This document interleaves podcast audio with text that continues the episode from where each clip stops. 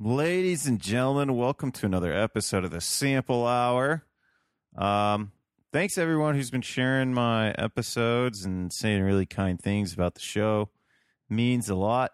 Um, you know, I can't really put into words how much it means to me, but uh, means a whole lot, guys, and I really appreciate it. And it's incredibly humbling, and I, I feel incredibly grateful for all my listeners that talk to me and share the show and and and you guys inspire me to make it better.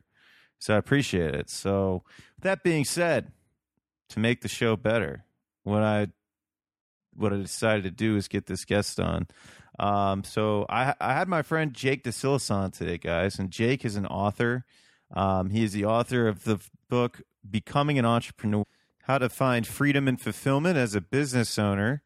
And his newest book, which is what, what I had him on to talk about, Job Free Four Ways to Quit the Rat Race and Achieve Financial Freedom on Your Terms.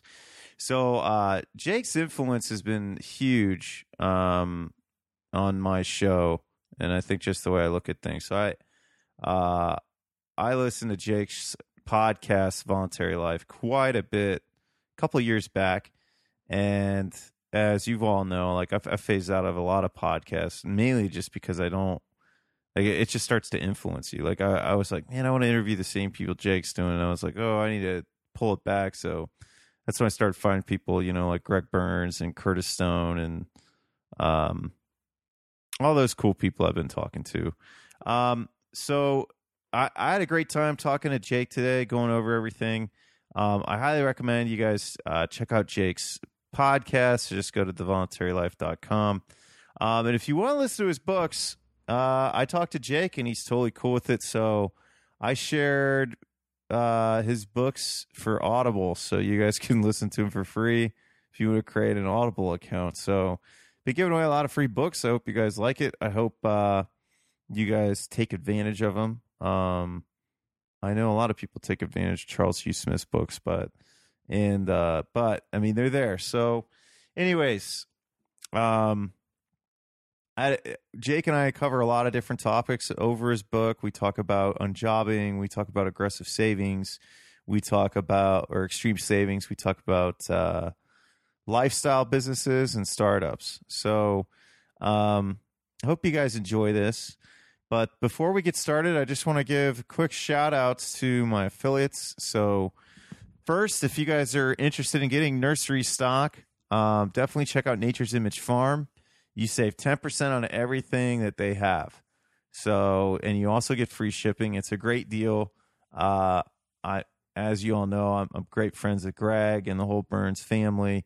Um, soon there will be a a nice um, it's gonna be a nice endorsement for me on their website. I think it's called a testimonial. I think that's the right word. So there's gonna be a nice testimonial from me on the website. Um, I, I all Greg's products are are are 100 percent great.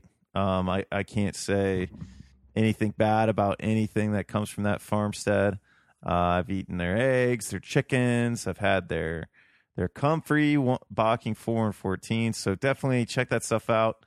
Um, you'll save ten percent and get free shipping. Uh, there's still some stuff at newfarmsupply.com. So check out newfarmsupply.com. Uh, use code word sample and save 20%. And if you guys are interested in starting your own podcast, click on the affiliate link in the show notes. I'm a big fan of Podcast Blast Off. I use it all the time. That's why you guys are um, viewing the show notes, or that's where this this podcast is hosted. So if you do listen in iTunes, go to samplehour.com and you can see the website. If you've never gone, please check it out. Um, so that's a that's a great example of what you can do with podcast blast off, and it's only getting better. Um, and also, just like you guys know, I've been pretty disciplined with my diet or just the food I've been eating. I've just been eating real food. I've cut out alcohol been doing a lot of yoga, lots of walking. Um, if you are looking to reboot your body to do what I'm doing, I'm in the I'm about to finish the first 30 days of the 90 day total body reboot. So go click on the link in the show notes. Check out rebootedbody.com. They have free consultations. uh, free assessments. So, and you guys can figure out if the rebooted body is for you. Um, and then finally, last but not least, if you want to become a profitable farmer, I highly recommend the Profitable Urban Farming course. I'm a member. Uh, you guys have heard plenty of people from the course on the podcast, and there's more coming. Um, so, with that being said, guys, enjoy this show. Um, I know I enjoyed recording to it and re-listening to it when I edited it. Um, and uh, hope you guys have, are having wonderful weeks. And I'm looking forward to bringing you guys another episode soon.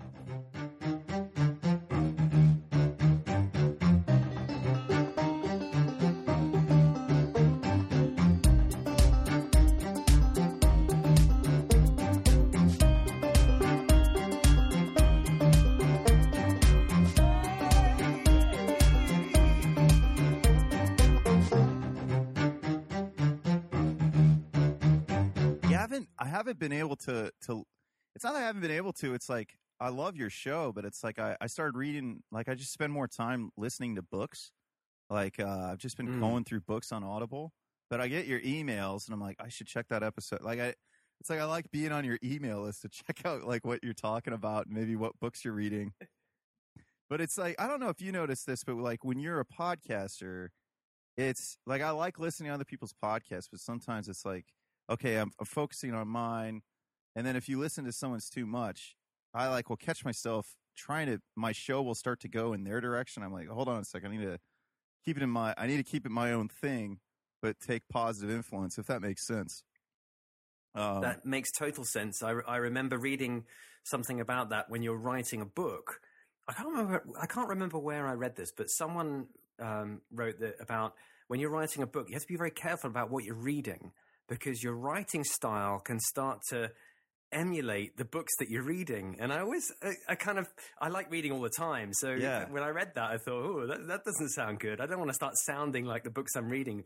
But I think it's, it's just a process. As you're reading, you're processing stuff and you're taking it in. And inevitably, you probably do get a little bit influenced by that. So I try and take a little bit of a break from reading similar stuff to the subject that I'm writing about when I'm actually writing.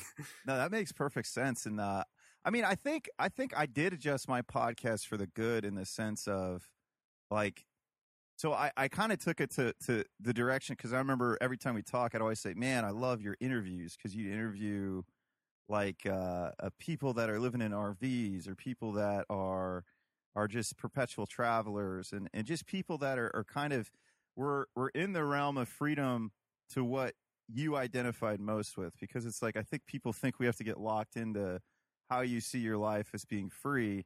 And for me, it was like, okay, so I started just like, I got really into small scale ag because I was like, man, that's a, that's a cool thing. And it's like, man, all the people that are really kicking ass in this seem to have a similar, uh, perspective that I do, like when it comes to like government and everything like that.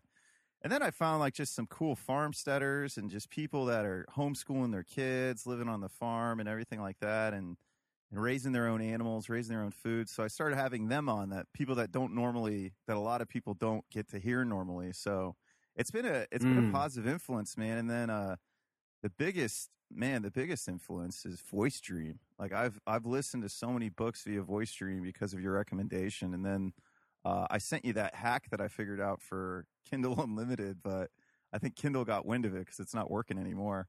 Um, right. but you could. Uh, I'm glad to hear about you getting value out of using Voice Dream. I love it. Uh, uh it's just it makes life so much easier to be able to listen to books when you're clearing up and doing other stuff. Yeah, and that's how I actually listened to um, your most recent book. Uh, and when because you when you I signed up to listen to it before it came out. Um, I, for, mm. I, forget the title because the first one's becoming an entrepreneur, and the second one's uh, is it unjobbing, job free, job free, job free. Yeah. Yes. Yeah, and and it's a lot of people. Like I was just, we were just at a uh, a so. I'm I'm I'm tapping into my old hillbilly roots, Jake, and we were in. I was just at like a, a community event where we come together and we help somebody like butcher a pig and process a pig. And one of the guys there was like, "Yeah, I, I think I'm about to start unjobbing." And I said, "Well, that's pretty cool. I'm going to have my friend Jake on. He just wrote a book about it, so you should definitely check out the episode." right. Because uh, he has kids in school. Because it's it's a different. Um, it's it's a solution that a lot of people don't think about, and and I know for me when I was listening to it, like I I had taken my job um, mainly when I was at Time Warner because it was like I I had I knew I could make easy money and I knew I could save money and then I could I could try it in different businesses to try to find a way out. And then luckily, like with the mm. farming one, it uh that was the most successful incubated business. And I realized, you know, from trying to farm part time and do like this, it's like a quick rotation system. I was just so overwhelmed, and I was like, man, I, I cannot. You cannot, and, and a lot of times you cannot substitute time for money or money for time. And and it was so then thankfully I was I was trying to figure out a way to quit, and my when I was talking to my landlord, he's like, "Dude, you're gonna get laid off. Just stick it out." And I'm like, "You're right." And then two days later, I got I got laid off, so I was pretty happy about it. so let me get this straight: you you now you're running a farm in Florida, is that right? No, no, I'm just visiting in Florida. Uh, I'm in Ohio. Oh, just visiting. Yeah, yeah. My dad's down here, and I was just like, well, there's so th- through in the states now because of the baby boomers, all these small airports have airlines that give you like direct flights, like Allegiant. I don't know if you're you're familiar with it. Um, yeah. So I, I, heard of that. Yeah. So like I can get like a sometimes I can get like a thirty nine dollar direct flight to Florida, and then I have to pay sixteen bucks for my overhead carry on, and they charge you for everything, but it's still dirt cheap. Um, so I just I just jumped on one of those planes and came down here, but uh, yeah, so so what happened was is I, I found this guy's system, uh, Curtis Stone. I, I was I thought urban farm I thought grow food not lawns was cool, and then I was like, well, I mean, this should be a business, like reality. If I'm going to put so much time into it, and I and I and I just changed my diet into more like paleo, and and I was trying to find better food sources. So I was like, well, naturally, I should just grow my own food, and then I should have that pay for itself and sell uh, the remainders. But then, like when I started doing research, I was like, oh, there's there's a huge potential here. Like, not I mean, not that I'm going to be a millionaire, but you can have a nice soft spot or a nice sweet spot to where you know you're like Curtis does. Like Curtis has been doing it for six years, but like his business did over a hundred grand last year on a third of an acre, and and so it's it's even if it's just something else, and so my idea, though, has kind of changed to be more of an aggregator. So I'm going to sell more for farmers, and I would just focus on the sales because I, I, figured out quickly that my least favorite part of farming was farming. But I like that. I like like I like being in that in that space though. And it's like so. Well, you know, I have ten years of sales and networking experience. So what makes the most sense? So what makes the most sense for me is to try to be a guy that just connects dots um, and I still have space. And then it's actually even cooler, man. Like just when you, what I realized, Jake, is when I started to really focus on what my values were, focus on what was important to me, and, and actually start taking action. Like a lot of things just opened up for me that I, I, I don't know if I necessarily would have seen or available. So I'm working on an agreement now for a guy. I'm going to trade him labor for a place to live, and my rent is super low. Um, and a lot of it was from you know listening to you then then you recommending like Thomas Stanley's books and getting like my my rent as low as possible. So like I'm my total rent with utilities is less than a thousand bucks a month. It's like 800 a month on a on a bad month. And so it's like you know I, I, I can afford this now on my own so I can move this guy in. He's going to give me 20 hours a week and probably more because he's he really really is ambitious for the for the opportunity to to have access to do something like this, and he's an accomplished grower. So I don't know, like I'm I'm I'm excited because things things are really unfolding, and it's like the more I, I put my the more I put my focus to what where it belongs, the more it you know it grows. The tree grows fruit in a sense. Cool. Sounds great. Yeah, man. So just want to say thank you from the start because uh, I listened to your your podcast. It got me thinking back to the way where I used to think and everything like that. But uh, I I do want to talk about unjobbing because I think it's uh it's a it's a very important topic and it's something that not a lot of people talk about and really enjoyed your book. Um, I haven't read the the the the published version. I just read that initial version, so I have to check that out mm. too. I don't know how many changes were made, um, but I enjoyed I enjoyed what I got to read. So um, but uh, yeah, you so you were you were one of the beta readers. I, I you, was. You, so you would have got um, the the version And basically, the, the, the central message of the book is the same, and all of the kind of main ideas are the same. But I did get a lot of very helpful feedback about clarifying what I was trying to say in, in some chapters and general ideas about the structure and so forth. So I'm sure that what you read is essentially the same message, but it just reads a lot better now. That's cool. I'll, I'll, definitely have links in the show notes, and I, I got to pick it up as well. Um, but uh, yeah, man. So so I know that you have a passion. I mean, uh, you know, I've had you on a couple times, and we talk a lot about you know Harry Browne's influence on you and your story. But you know, I think just from your podcast, listening to that, and, and knowing you, it you know, it seems like for you, it's it's been a big thing, a big deal to help people get free of whatever trap they've designed for themselves in a sense. Um, I, I don't, I don't know if that's yeah. the right way to say it, but it kind of is because I think when you, a lot of times people work in a job and they don't think that they have any other options. They don't think that there, there's a better way for them to live. Um, and, and, and in reality there is. So yeah, absolutely. And I just wanted, I wanted to say actually from what you were saying before, you, you, know, it was really nice to hear your feedback about the ideas in the show and how you found them helpful because that my idea with the voluntary life has always been to provide something constructive.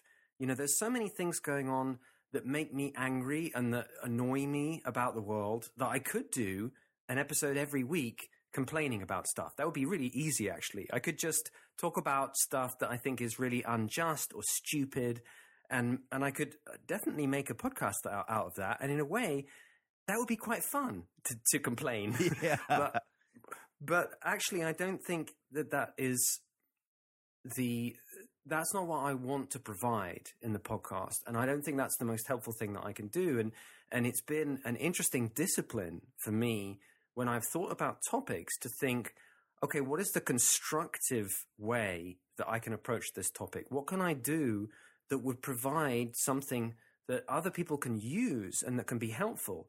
And it's been an interesting self discipline for me because it means I have to think for myself, well, how can I make this useful in a way to myself? And, and I, I find it really positive to get out of that complaining mindset and really focus on stuff that is usable, that's actionable. So although I'm I'm absolutely interested in finding more freedom, I'm interested in things that you can do in your own life that are actionable that you can actually make some headway with. And that's been sort of the real guiding idea behind the podcast all along. Hey Jake, sorry about that. My uh can you still hear me? I can, yeah. Okay, sorry. My uh my device just fell off my table and I pulled my headphones out. Um, well, I was talking away, and meanwhile there was some kind of yeah, yeah. I was like oh. physical oh. comedy going on at the other end. Yeah, yeah. I was I, I, moved something. I looked at the time, making sure everything's recording. Then it fell off the table. My headphones just ripped out. I'm like, oh crap. Uh, my Zoom.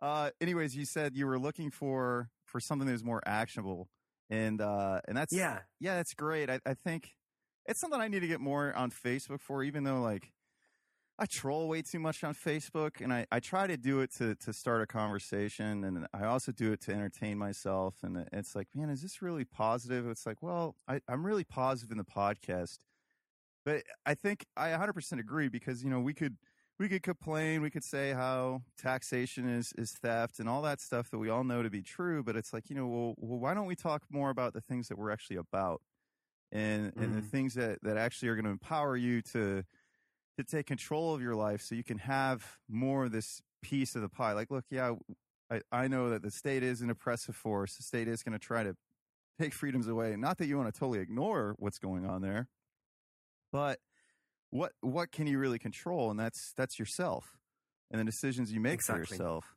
Um, yeah. So I, you know, I, I think it's I think it's great. Uh, I think now for so let's say somebody's listening, they haven't read your book, and they they uh they they want to know okay what does unjobbing mean? So they're like you know maybe maybe I, i'm not going to have a business that i can sell and make money but there's another approach that i can do to to get away from this job. And and it, and, it, and it, to me it does go back to you know just as simple as from when i read rich dad poor dad years ago multiple streams of income um and and I think when you when you kind of go down this rabbit hole of, of self employment or becoming an entrepreneur, you know, you gotta you gotta get your hustle on in a lot of ways. That's what I've been discovering. Like I started, uh, Uber said no way to me because I had a I don't know. It, it Uber seems their background check seems to be pretty fickle because I know a guy that has two DUIs and he's driving. I have I had one that I had reduced and they told me go away but I found like there's this other courier service where I could drive, and some nights I can make a hundred dollars a night, and then other nights it sucks. But you know, I just drive around, listen to books, but it's it's extra income. Like I mean, I'm I'm still mm. I'm still getting my unemployment until you know the business it, until the season's ready, and I can get like crops going. I can start going to restaurants. Um, but you know, it's it's just kind of like finding different ways to like you know I, I got to figure out a way to to monetize this podcast more. Not that I have a huge audience. I mean, it's it's growing, and I have a, a nice community because via because of the podcast that I've been able to to become a part of, um, and that's great, and that's very rewarding. But you know what I mean? Like, so so where where would where would a person want to start out and start kind of looking at their life and figuring out, okay, what what could I do differently? Well, I think the first question that I find helpful is what is the ultimate goal that we're trying to get to? You know, what is it? If you want to change your life and you want to, if things are not the way that you want them to be, what's the goal? And the first thing that people think about is, I, I want to be rich. You know, I, I want to be a millionaire. I want to be rich or something like that. And if you pursue that and think about that in, in more depth, then you think, well, why do I want to be rich? I want to be rich because I want to be free. I mean, that for me was the ultimate thing. Is it's like money in itself is just a tool, and the end goal is not money, but it's liberation. It's personal liberation. And once you start thinking in those terms, you realize, well, you don't necessarily need nearly as much money as you might think you need, because if the end goal is to be free, then you might need to be financially independent. That's one way of being uh, free, and, and that's what I achieved through entrepreneurship. But then again, if you want to be free, maybe you just don't want to have to work in a job. You know, maybe you just want to be job free and be able to dictate your own terms of when and how you work and what you do with your life. So I think the, the, the really interesting question is what is your end goal? What do you want your status to be that will make you happy? And for me, it was always more about being free than about um, being able to spend a huge amount on on cons- consumption. Um, but I wanted to try and think about different options for achieving that kind of job freedom for, for living without a job because I think that ultimately is is the thing that makes a lot of people really happy is the idea of not having to work for somebody else, of being in control of their own lives and having that freedom. And so I wrote this book, Job Free, to really try and outline the different options that you have for achieving that kind of real tangible freedom that you can have in your own life. And the option that I took was through building a startup. That was building a company and building value in the company to a point where I could sell it and then have financial independence so I can now live from the proceeds of the sale of my business. But I knew when I wrote my first book, Becoming an Entrepreneur, and I had interesting feedback from people that some people just don't like that idea, that lifestyle. And it is a super stressful lifestyle building a startup. It's incredibly intense, it's uh, high risk, um, and it's, it's super stressful. And I found it really exhilarating and really fun. And I think it's a great experience to have in life to build a startup. But I definitely understand that it's not the way that some people want to live, that some people don't want to take that kind of risk and don't want to have that level of stress. And so I started to think about, well, what are the different options for achieving job freedom that aren't necessarily the same route that I took? And you mentioned that I interviewed lots of different people on my podcast, and that was really what inspired me was talking to other people who'd achieved freedom in their own ways that were different to mine, but they still managed to live without a job.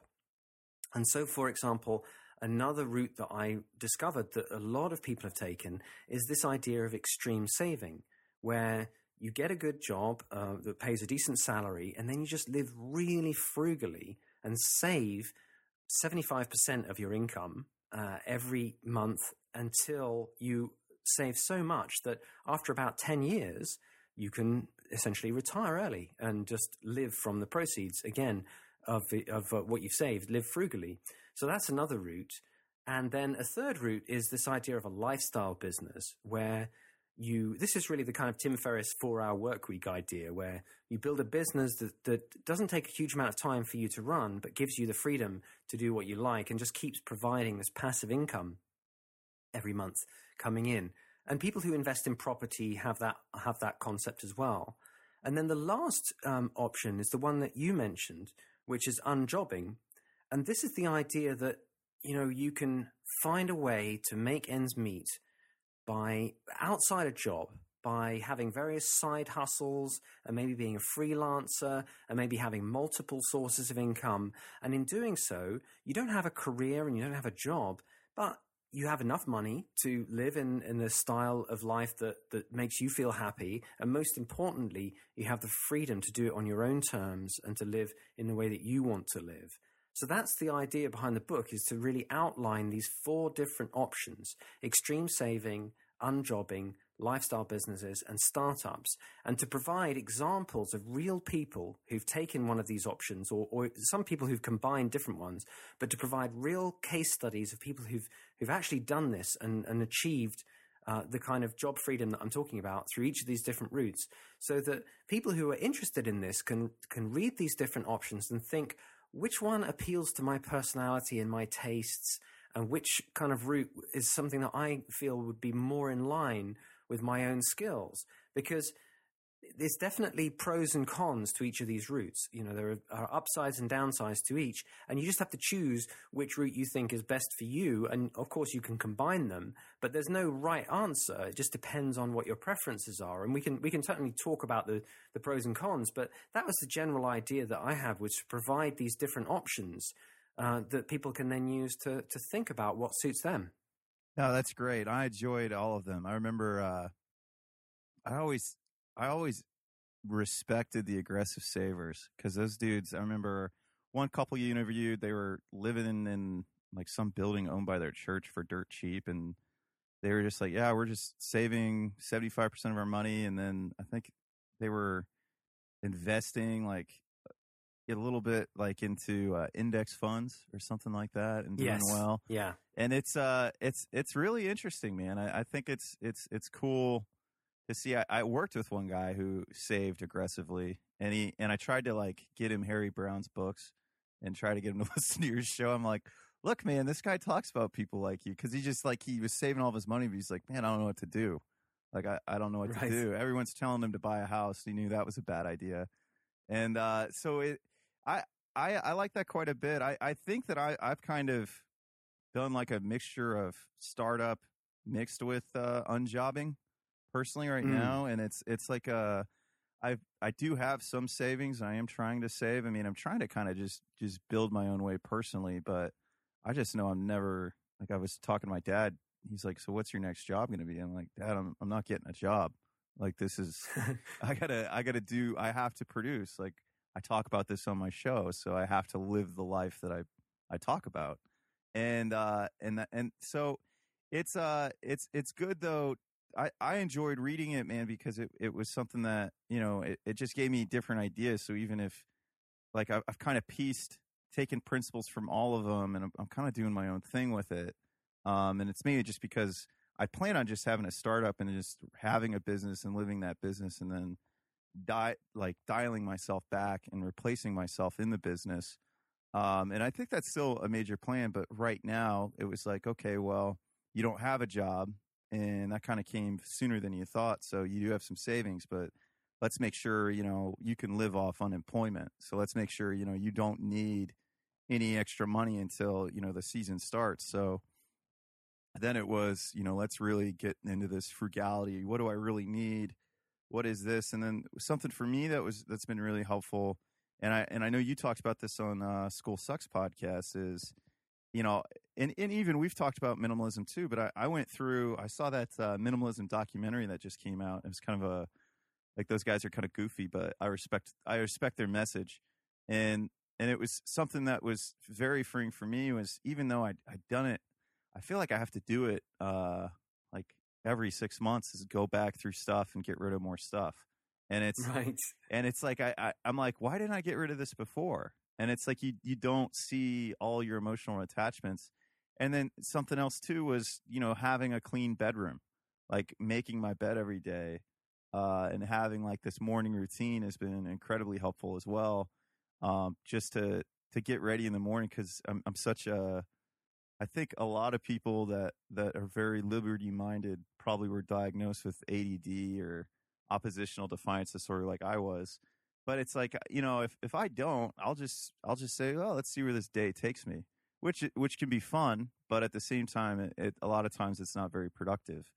So um, uh, uh, how? Yeah, I, I know exactly how you feel, and uh, that's also something that left to my natural inclination. I'm definitely of the of the let's just see how this day takes me variety of person. That's that's me, right? Yeah, and it's it's it's a real learned behavior on my part to actually have a morning routine and think about okay, what are the three most important things that I want to get done today, and to also do a weekly review and think about what are the things that I want to get done in the week ahead because I love interesting new opportunities and things coming up. But it's also, you know, if you do follow that, let's see where the day takes me idea, then you can often find that the day doesn't take you anywhere in particular related to your goals in no. life. And if you let too many days like that go by, then you don't get any, you don't get to, to, to live the life that you really want to live. So I have to really, uh, I had to really teach myself and I have to use discipline to to actually keep myself on those kind of routines in order to make sure that I am moving towards being the kind of person that I want to be because otherwise the temptation to just generally not not do very much at all is very great for me. Yeah and so what are you so I, I think you know for somebody who who's let's say you know we're diving into this book um, and you do talk about this in the book too forming good habits and, I, and you talk about it in your first book too but just kind of for the listeners, um, you know, how much do you attribute your learned behavior just to, to kind of just focusing on forming good habits? I mean, I mean, I think it's a pretty, I mean, I, I feel like I just asked you a pretty obvious answered question there, but you know, like a lot of people don't think that making their bed every day is going to make a difference. And it's, it's really weird when you make your bed and then like I've been, like what I'll do is I'll make my bed and then I'll do headspace and like meditate and then I'll write in my I start doing that 5 minute gratitude journal just to try to start mm. writing. Um and then it's and then I'll make like a list in uh, uh Wunderlist of okay, this is what I want to get done today. And in my journal every day it's like what would make today great? It's like uh, getting that list done. And I try to I try to schedule things in my day for okay, at this time I'm going to do this. I think that's what I I I'd be better at in the long run is when I have blocks of time scheduled for different things. But like my inner rebel seems to just always want to fight that.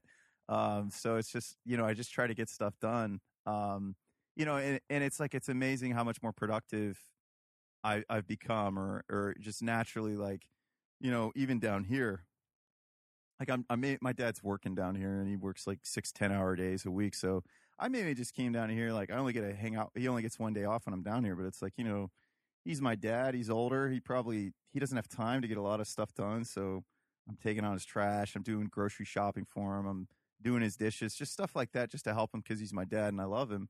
And it's like you know, and it, but it's just like if I just sat here, I'd just be miserable. Even though I'm in Florida, even if I just went to the beach or something, like I, I, I feel good when I get stuff done. Like I feel like that maybe it's dopamine or something that goes off in your brain. Like even if it's not, even if I'm not accomplishing things for me, it's just like, you know, I, I feel so much f- more focused and driven in life with every day. Just, I feel like I just put all these little deposits in my emotional bank account of accomplishment. Um, yeah, and I, I know exactly how you feel. Yeah, and I, I also keep going. I, I was just going to say, I don't know whether you experienced this, but I I definitely have always had a fear of misliving, a fear of going through years and years not doing what I think I should be doing with my life, and, and a fear of waking up one day and thinking, "Oh shit, you know, I've I've I've wasted my time. I don't want to feel that, and um, and I think that fear has actually been an important motivator for me to really try and be productive because I've been through so many different iterations of different productivity habits and tools, and I've spent years and years reading about this stuff. And I, I settled on a kind of version of, of the getting things done approach. But even with that, I've I've changed things up over the years and, and learned new things. So it's not so much the system that has that has driven my productivity. It's been more I've been driven by the need to feel like I'm doing something useful with my time so that I don't have that regret about missing out on the life that I want to live.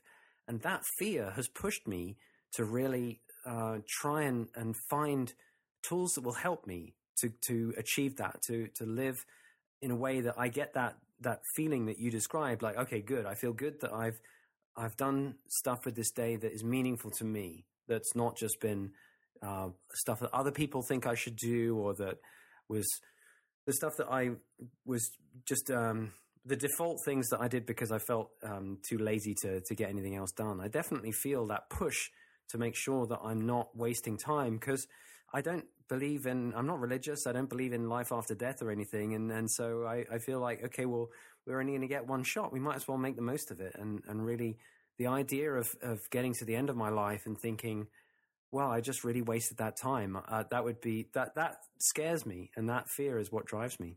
No, that makes a lot of sense. It's kind of you know the guy that referred me to your podcast, uh, Gino Denning. He said, "My goal is just always to be a happy old man." And it's like it's, yeah, it's like a simple goal, but then you think about it like, okay, so when I'm an old man, am I going to be happy if all I did was party with my friends or live for the weekend and get drunk and then feel miserable the next day and have to recover? and it's it's uh no i'm not like and then it's you know or or am i going to be happy if i'm i'm so overweight and i'm not active at all and i'm not you know i'm i'm I'm out of touch with my body in a sense and I just ache all the time. No, like I got I got to start taking care of myself. I know for me it was when I was in my 20s, I like wrote off a lot of time in my 20s to okay, you know, I just got to make sure I get serious when I'm 30.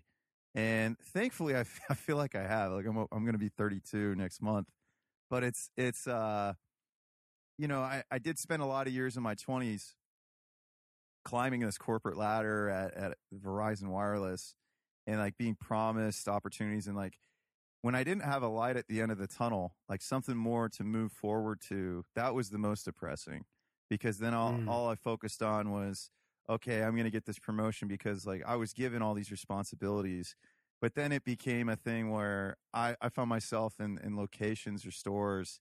Like I, I'd be working with a good supervisor and it would be great. We'd have this awesome, like we, we'd be top in numbers. We'd have this awesome productivity sales reps that weren't normally performing or performing. And it was just really good positive environment because like it, it was just, it was a good supervisor me who was just kind of a, a leader. And then what would happen is instead of me getting promoted, they would promote like a, a shittier rep or it was be like a p- political thing. And then they would put me with that person because they knew I could carry the weight.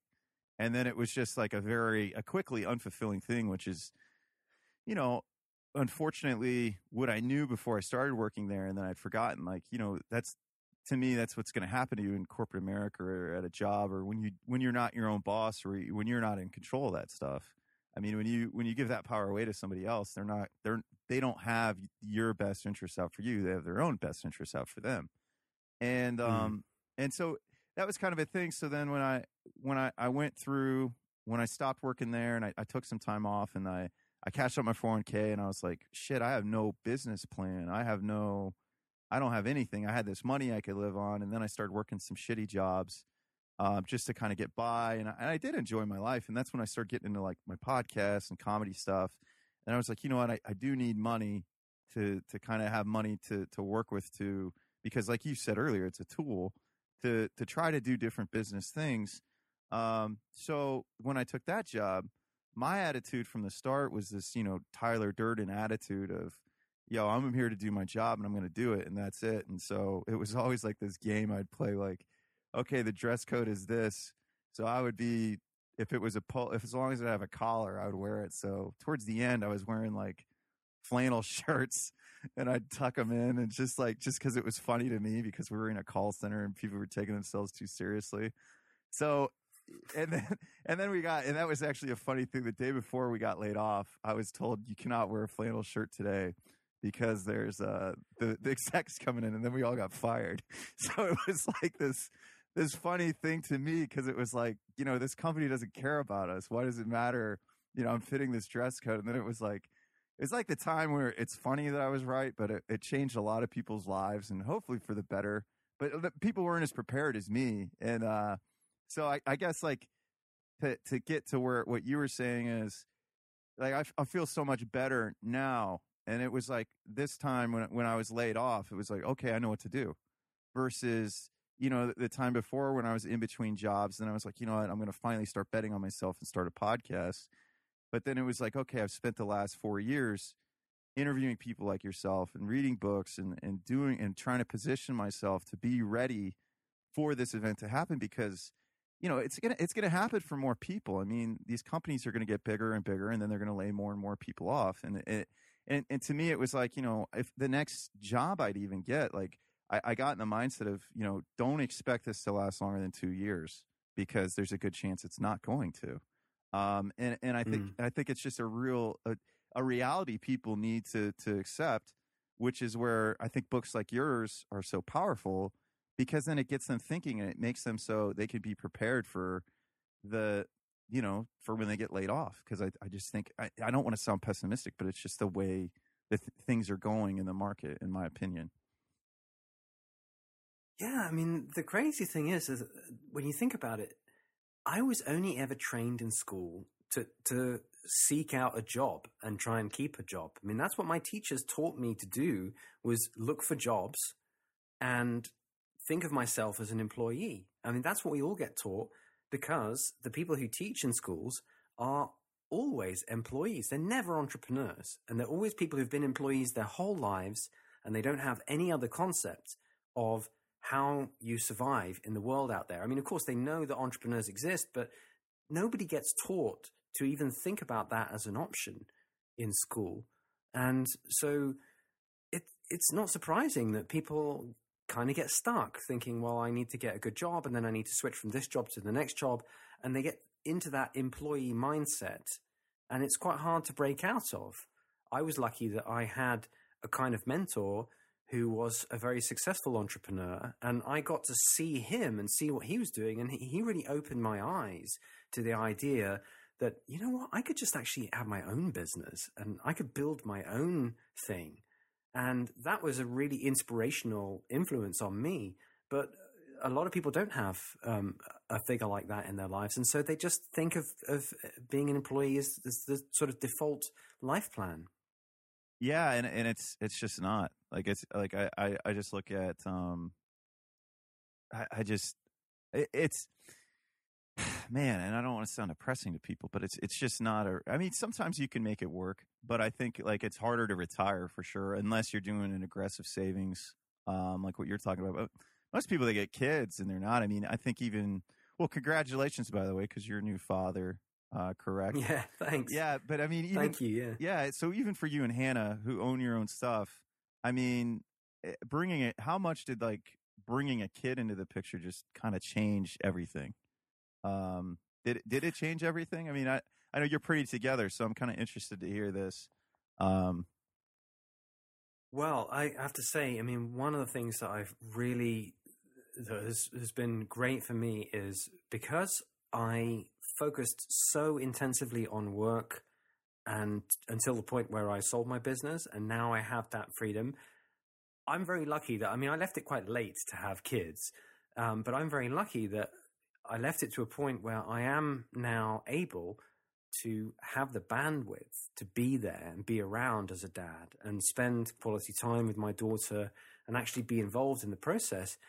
And it is exhausting. I mean, I, am loving it. This is a really amazing experience, and it does change everything. But I understand why, if you're in the middle of working a job and then you have kids, you don't have a lot of b- bandwidth left to be thinking about your side hustles and your businesses no. and everything else. So it's it's really difficult. I mean, that's one thing that I think, uh, it, in in some ways, if you can swing it, that you can spend some time in your 20s just working your ass off and being like super focused, um, then if it pays off, then that can be good because then you can actually have time to be a parent and be involved in in you know your kids' lives and be there as a parent, and that, and that's something that I really value and I think is really important uh, for kids too. So.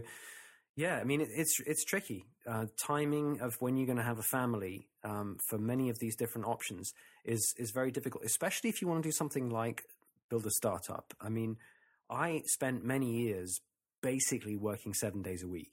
I re- I didn't really even have weekends and I And my personal life certainly again? suffered for it. Yeah, you were living I somewhere. was in London. Yeah, but I I remember you saying you were in like such a. I think you said you're in like a really small flat, and your you budget Yeah, your I- I your was- budget for yourself is incredibly low.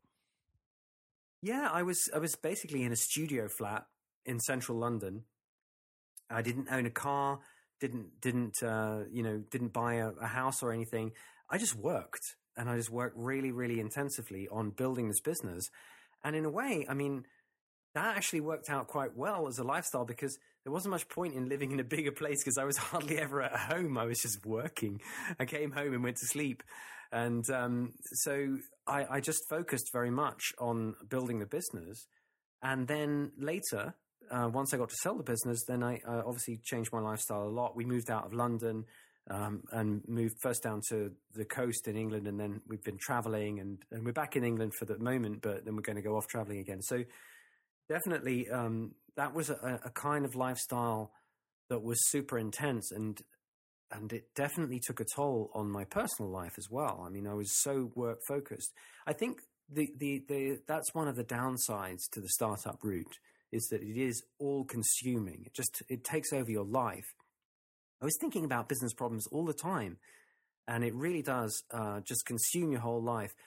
On the other hand, for example, there are people who are extreme savers who have kids while they're saving, and they manage to make that work because they just live super frugally, and they they just that's kind of they they find an approach um, in extreme saving that that kind of works for them. So you can do it that way. That's not the route that I took, but I have interviewed people who were um, extreme savers and who did manage to get to financial independence despite having built a family and had a couple of kids and so forth.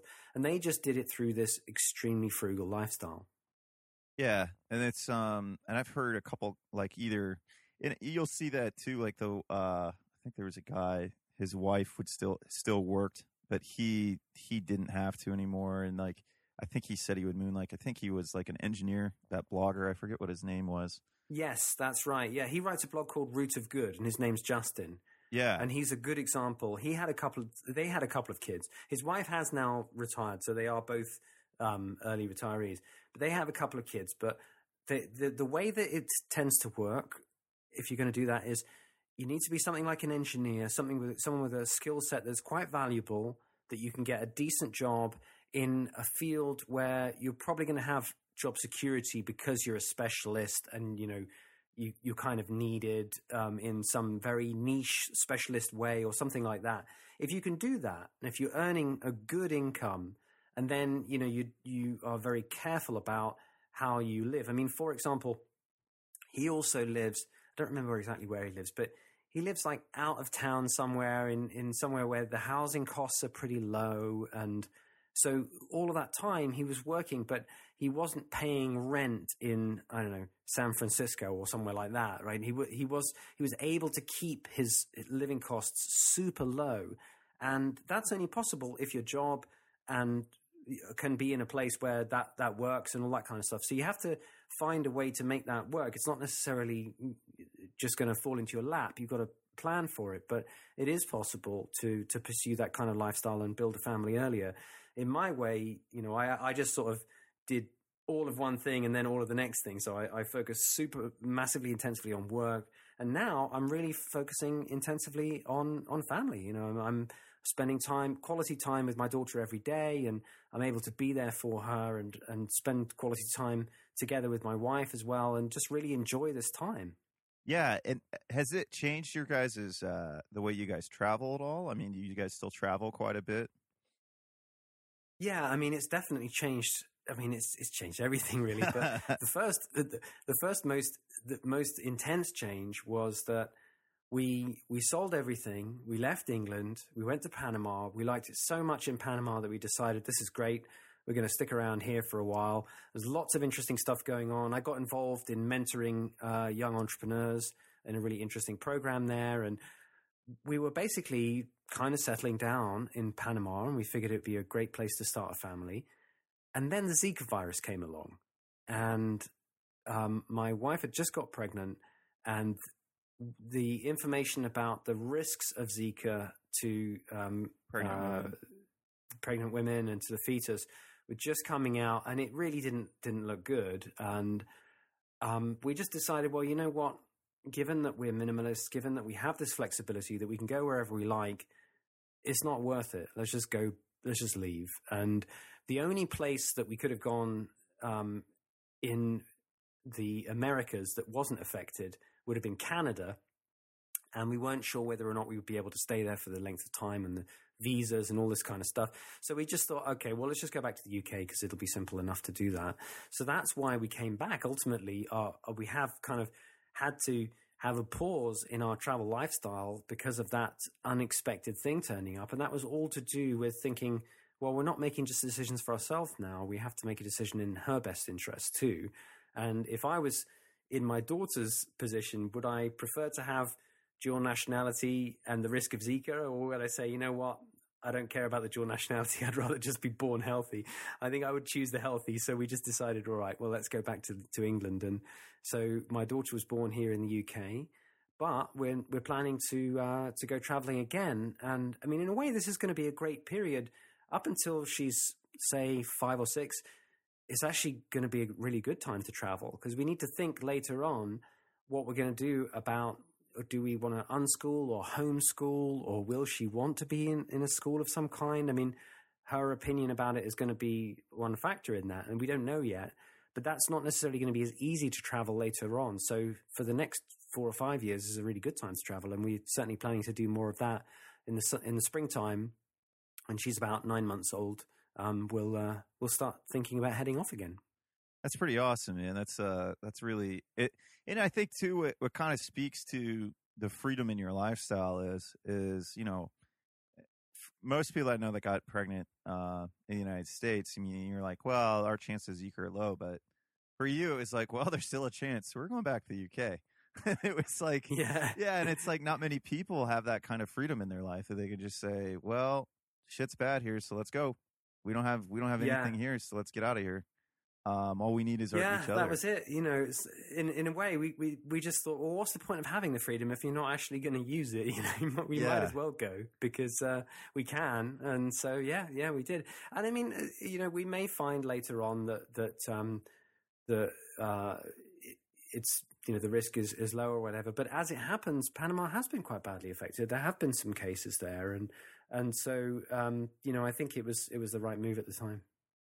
I think so too, man. I think that's uh, that's uh, that's good. I know the last time I talked to you, you were Airbnb in your place, um, and I think you said you were in Brighton at the time, and you were like, "Yeah, it's making money, but it's just too much of a hassle, so I'm just going to sell it." And, yeah. and it was like, man, that's pretty yeah. cool. Um, I was going to say something else, man, but that uh, kind of just threw me off. I I know one thing too. Um, and speaking of and and I did want you to kind of share that story, but getting back to what we were talking about before, um, one thing too, when you were saying, you know, people that come home from work and then they're just beat, and then they have to, you know, they're already tapped out with bandwidth.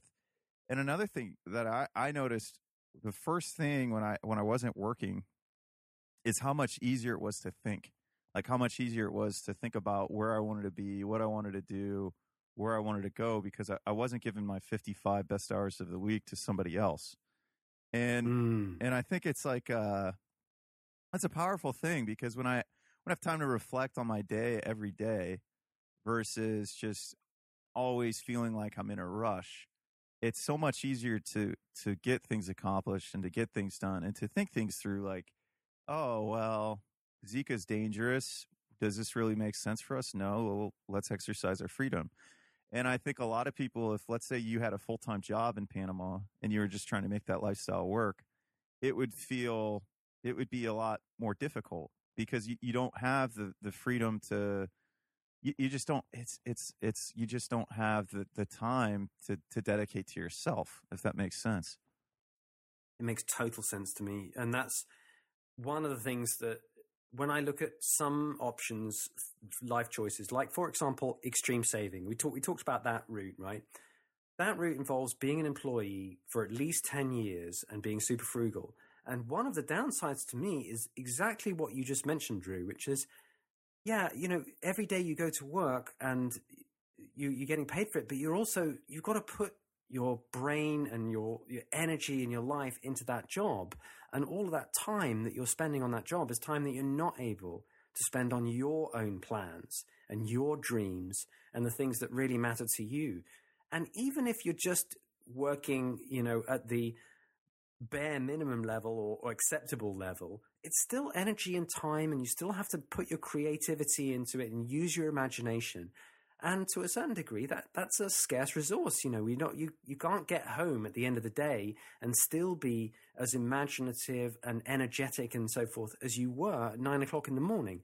So I definitely think that's a downside to, to that path that um, I, I was never interested in, in becoming an extreme saver. And I didn't really know about it in, in the days when I was first learning about startups and entrepreneurship, but I don't think it would have appealed to me for that reason. I just don't like working for other people, and I just don't like the whole uh, drain of energy of of uh, that, that, comes from having to think about stuff in a job. And so I can totally understand what you're saying about when you're out of the job, suddenly you've got a lot more headspace to actually start thinking about your own stuff. And that's true as well if you become an entrepreneur and if you're starting your own business. It's exhausting but at least you're putting your creative energy into something that belongs to you. Yeah.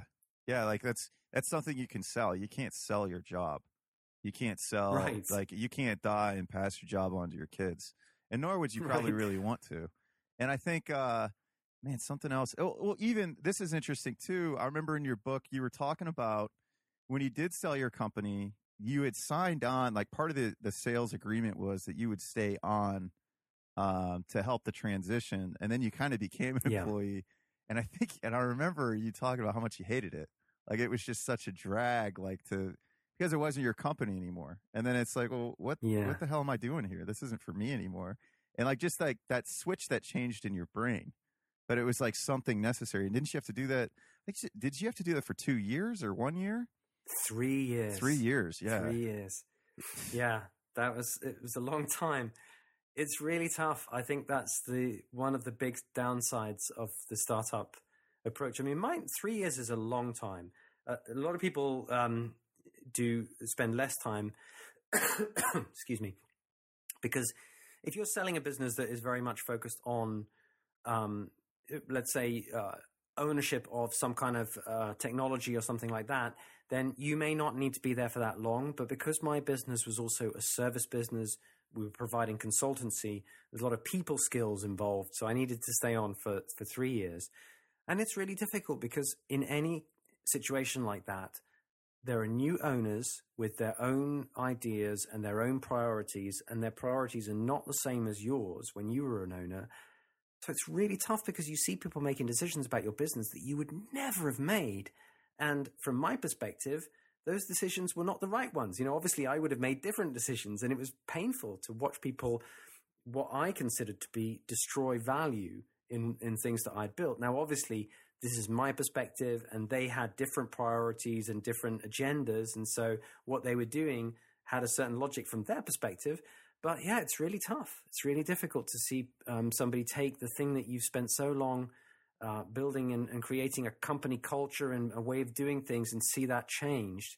And uh, and it was a long it was a long three years that three years. Yeah, I'm sure that was the most exhausting process, which is probably like when you. I think you said when you got out, you were just like, I need to do something creative. So you did like, didn't you say you did like sketch comedy and you started really learning yeah, how to play yeah, music right. and everything? Probably as rehab. Yeah, the first. Yeah, exactly. The first year was just I, I just wanted to do as much kind of creative improv type stuff. So I did some some uh, improv comedy. I joined a, like a comedy group and did some improv gigs, and then I I joined a, a, jazz school and learned how to play jazz guitar. I, I knew how to play guitar, but I hadn't played for years. And I'd learned rock, so I basically learned a new style of music and then joined this jazz band and we would play every weekend for a summer and just did stuff to kind of do something completely different, nothing to do with uh, computer simulation and consulting and reports and all those kind of things. I just wanted to to give my brain a, a total break from all of that and uh, and do something very very different. That's pretty cool, man. I think uh, you still you still ha- like uh, play jazz guitar. was it just kind of like a phase that you you just no? You know, I I um. Did you sell well, your I guitar? started playing again. Okay. I sold the guitar. Oh man, it was painful. that was one of the that was one of the really most painful things to do was to sell the guitar. But I couldn't keep it because there's no way I could take. I had a Fender Stratocaster, a 1972 Fender Stratocaster. I couldn't carry that around South America, so um, you know I, I basically had to sell it, and uh, yeah, that was tough. But um, but I had also that guitar in many ways was kind of a very interesting um, embodiment of a lot of the challenges that I had with minimalism because I got that guitar when I was a teenager and I played in a band, had a great time. Then I went to university and I got interested in other stuff. I didn't have friends to play with at university, so I stopped playing. But I kept the guitar and I really, I always liked the idea of playing but I never really played in my 20s. It was just sitting there in the corner of my room. Wherever I moved to, there was this guitar there. And yeah, I would, you know, pick it up every now and again and tinker with it, but I never really played. And in a way, it was just kind of like a piece of furniture that sat there with this reminding me that I wasn't playing it, you know? And finally, when I sold my business, I went back to playing and I played really intensively for a year and it felt good to actually get back into playing again. Um, but once I'd done that, we then had these other things, these other plans. Like, okay, we wanted to travel, we wanted to go abroad. So then I had this question: Well, what am I going to do? I'm going to put this guitar in storage, and then someday get it out of storage again. And I just figured, you know what? No, this is now it's time to finally let go of this fucking guitar. so I sold it, and. Uh, and uh, it's now um, the guy who bought it is a, a musician who's um, touring with it, and so he, That's cool. Uh, at least it's, it's, getting good use. Yeah. yeah. I mean, so and and I just I think too for the listeners, um, what? uh Oh, this is an interesting question. So, what all do you own personally? Like, can you carry it all on you? And then also, what about like how do you do minimalism with children? Because that's kind of an interesting thing. Because I think more is most your stuff your your kids stuff now at this point, or is it? uh Because I, I imagine it, it because I know at one point, like you got rid of all your books and everything and moved everything to digital. Um, mm. and, but I imagine with kids, like you got to have a crib, you have to have this stuff, or maybe you don't. Like, so, cause I think there's a lot of people that want to go minimalist. They're like, well, I got kids. So how do I, how do I do this? And, uh, so I'm, I'm sure you could shed some insight on that, Jake. Yeah. Well, I mean, in answer to your first question, yes, I can carry everything in one, uh, suitcase in hold luggage and one carry on bag. So my stuff is basically clothes and a laptop and uh, and an iPad and a few other bits and bobs like the microphone that I'm talking into. But essentially, it's mainly just clothes, um, and everything else is is pretty much digital. That's my stuff. Uh, my wife's the same. She's she can carry everything on in one suitcase and and uh, one carry on. And then for our daughter, I mean, this is a, a, new. We're only six months in, right? So this is definitely going to be an interesting one. But already, we're finding that a lot of stuff we just haven't bothered getting because it just it just seems like way more hassle than it's worth. So, for example, we don't have a pram, right? We carry my daughter on in in in uh, uh, body carrying things like like um uh, like carriers, basically. You you you kind of um, it's it looks a little bit like a rucksack, but it, it, you ha- have the baby on on the front, um, and she just sits there, and and we just carry her around like uh, in one of those a baby carrier, and it works really well because um, first of all she sleeps much better um, being close to body contact, and um, you know it just means that we don't have to keep uh, taking this pram out and pulling it upstairs and, and taking it out again and doing all that kind of stuff. So that's there are some kinds of things that a lot of people get that we just haven't bothered with. Um, but it will be interesting to see. I mean, certainly, for example, with toys, I think you can go crazy buying loads and loads of toys when actually most of the things that interest my daughter are, are not things that we necessarily need to buy. I mean, she's just started eating food. So food is a big fun thing at the moment. You know, we're having a lot of fun with her trying new new foods. Um, but um, she has some toys. She's got a, a, couple of toys. But once you have a couple of little, little toys, you don't really need to multiply that by 20 and have 20 of these things, you know?